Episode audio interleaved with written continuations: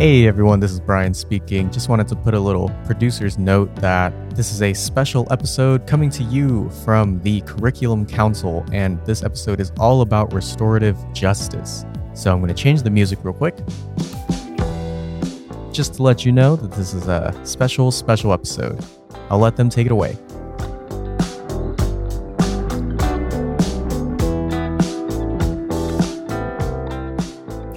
Hello, everyone, and welcome to our first podcast episode in our Restorative Justice for the K 5 Classroom series. What is restorative justice? My name is Ariana Kretz. I'm a college student currently based in California and Diversify Our Narratives co chair of the Curriculum Council. For those of you who don't know us, Diversify Our Narrative is a student run, student led organization that advocates and creates anti racist curriculum for K 12 classrooms. We have roughly 6,000 active student chapters pushing for this goal across the globe, but are primarily based in the United States. As the Curriculum Council, we are a team of students from diverse backgrounds that create lesson plans, webinars, workbooks, videos, and other educational resources for both teachers and students focused on anti racism, diversity, equity, and inclusion, LGBTQ issues, and more. Our goal is to make resources that are extremely accessible for educators to implement into their classrooms, while also ensuring that all students feel that their experiences and identities are valued in the curriculum that we make. This podcast series is specifically meant for K 5 educators, and its goal is to give you an overview of restorative justice and how you can implement it at this moment in your K 5 classroom. Now, I want to take a second to recognize that this is a tough time to be an educator. We're coming back to school amidst a devastating pandemic with many students struggling just to meet grade level standards. Beyond that, we've also experienced a much needed uprising for racial justice across the nation, and more and more teachers are incorporating these complex, emotionally heavy topics into their classrooms and often with a lot of pushback. We want to say that we see you, we hear you, we thank you, and we hope that this doesn't feel like just another thing you have to add onto your plate because we really do believe that restorative justice can be a fantastic way to enhance your students' social emotional learning skills and strengthen your community in a way that allows it to have productive, healthy, healing dialogues on race and racism in this country. Ultimately, we feel that restorative justice is integral to creating an anti racist classroom because it works to dismantle historically oppressive structures that focus on punishment and extraction, while restorative justice, at its center, promotes community and love. Without further ado, we'd like to jump right into our episode by introducing restorative justice and its history.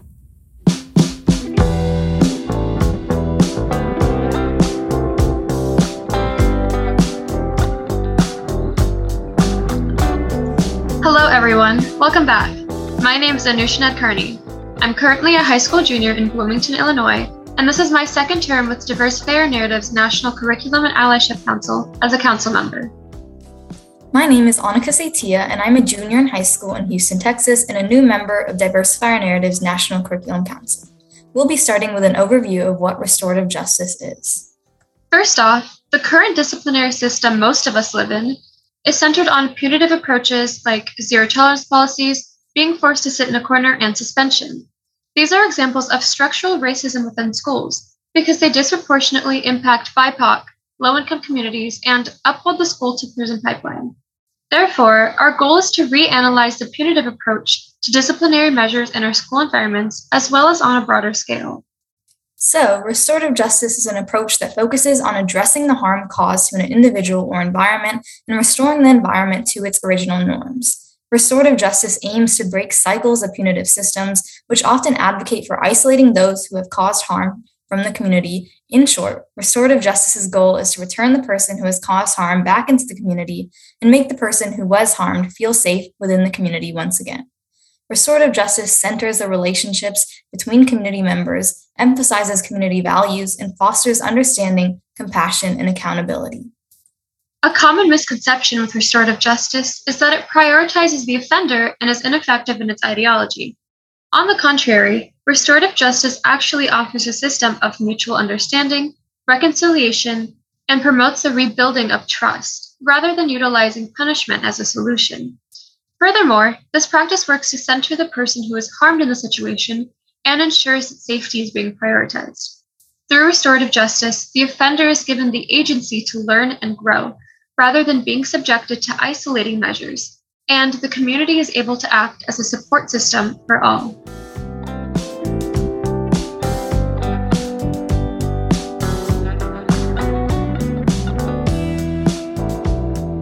Welcome back. I'm Mohammed Zachariah Kader, a high school senior from New Jersey and one of the members of Diversify Our Narratives Curriculum Council. Now, moving on to restorative justice's history. To begin, it is critical to recognize how many of the values, principles, and practices of restorative justice harken back to Indigenous cultures. Indigenous groups from around the world have been practicing restorative justice for centuries, from the Mnjikaning First Nation community in Ontario, Canada, to the Navajo Nation in New Mexico, USA, to Aboriginal and Maori tribes all the way across the globe. One major figure in Indigenous restorative justice practices is Robert Yazzie, Chief Justice Emeritus of the Navajo Supreme Court, who stated this when discussing the principles of restorative justice in comparison to modern justice systems. I always say that America responds to crime after the fact, not before the fact. Therefore, most of the justice work done by the Navajo is rooted in prevention meant to maintain harmony and balance in the community. Furthermore, in Aboriginal tribes from what is now labeled as Australia, they teach that all things are part of a whole, held together by relationship. Restorative justice emphasizes the individual's responsibility to these relationships within the community. Lastly, one of the restorative practices already widely known in child welfare is family group conferencing. Family group conferencing was originally developed in 1989 when the Maori people pushed New, Zealand's legislature to shift focus from funneling young people through the court system to keeping them with their families and communities. This practice has now been applied to cr- criminal justice. The growing popularity of restorative justice and its establishment as a field of study emerged during the 1970s when alternative approaches to the court process, such as alternative dispute resolution, were becoming a national trend. Today, 30 states either have restorative justice principles in their mission statements and policy plans or legislation promoting a more balanced and restorative juvenile justice system. So, now that we've covered the basics, why should we apply restorative justice to schools? Well, despite originating within criminal justice, Restorative justice is a practice that has been translated to the classroom due to its success in repairing relationships and communities. Restorative justice in the classroom allows for each student's educational outcomes and their experience in the classroom to be understood. By centering the classroom on restorative justice, teaching students what being part of a community looks like, and emphasizing mutuality, rehabilitation, and self worth, we can shape the future of our country and furthermore our world. After all, each student's perspectives and viewpoints begin in the classroom.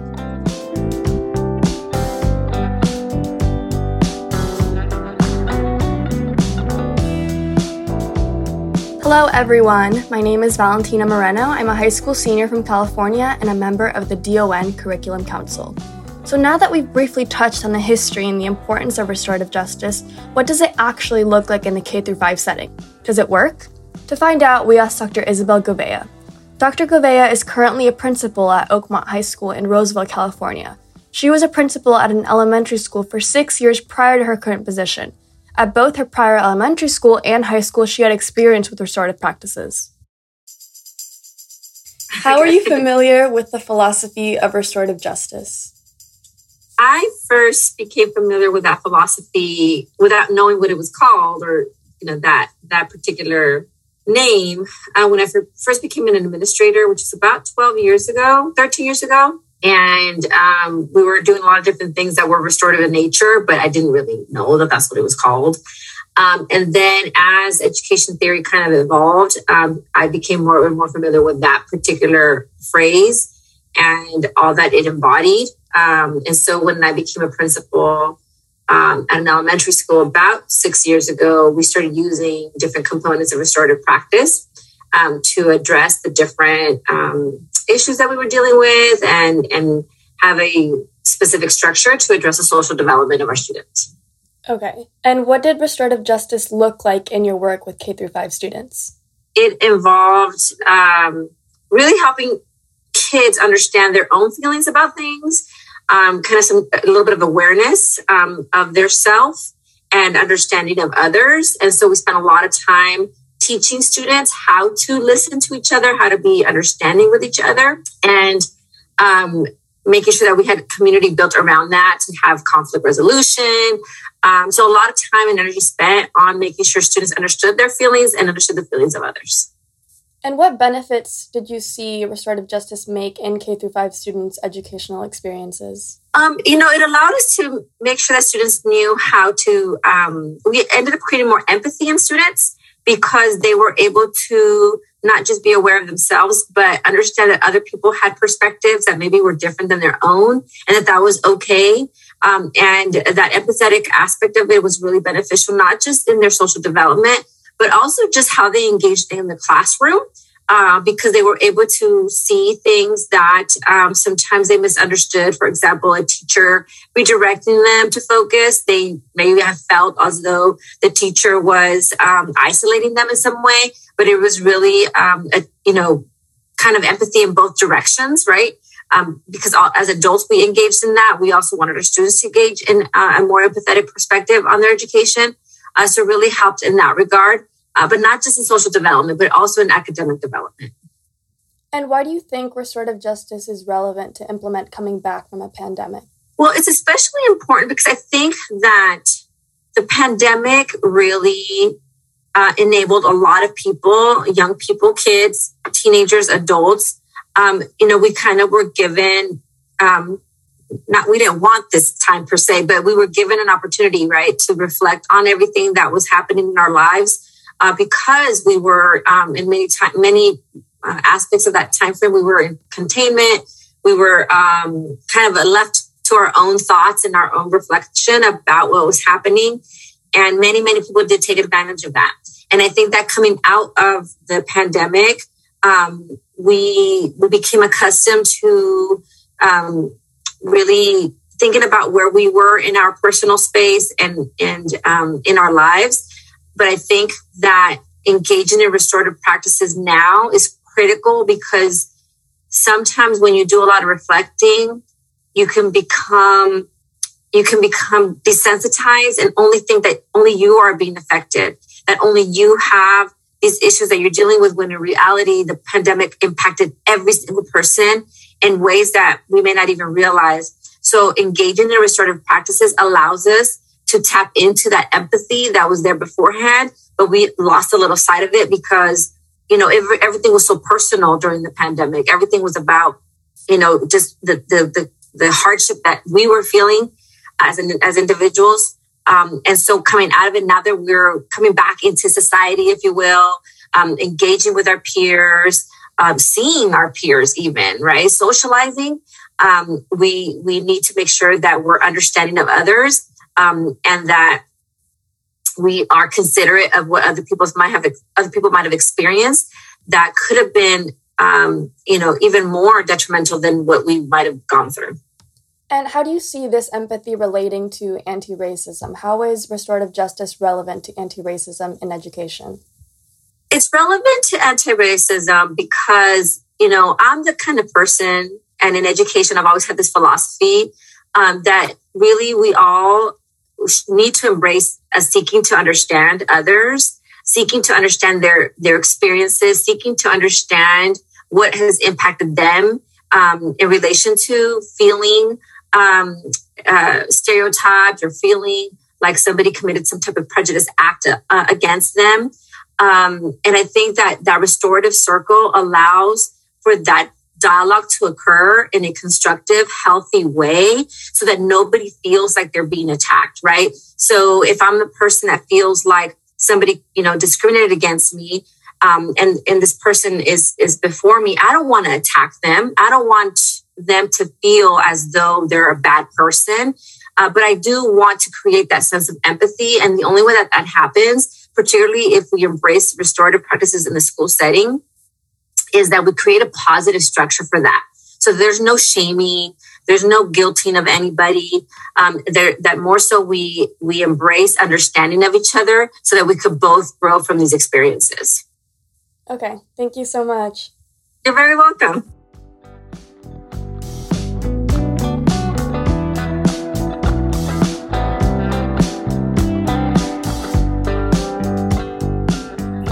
So, to recap, in this podcast, we learned that 1. Restorative justice is an important tool for this moment in time because it helps students develop social emotional learning skills and builds a strong community with anti racist values. 2. Restorative justice is an approach that focuses on addressing the harm caused to an individual or environment and restoring the environment to its original norms. 3. The modern restorative justice movement has its roots in indigenous practices from across the world. If you've enjoyed this material and are ready to do more, we highly encourage you to go try out our student resource. It's a short educational video that discusses the main principles of restorative justice and how to use them for conflict resolution in a kid friendly fashion. You can find that on our website and our YouTube channel. You can also download our anti racist teaching intensive, which is located at the DON website. We have a whole chapter dedicated to restorative justice with worksheets, reflection questions, and videos for you to hone in your skills. And, of course, be on the lookout for the next episodes of our podcast, which will be uploaded to this page and will dive deeper into actual practices you can integrate into your K 5 classroom. Thank you so much for listening. This is the Diversify Our Narrative Curriculum Council. See you next time.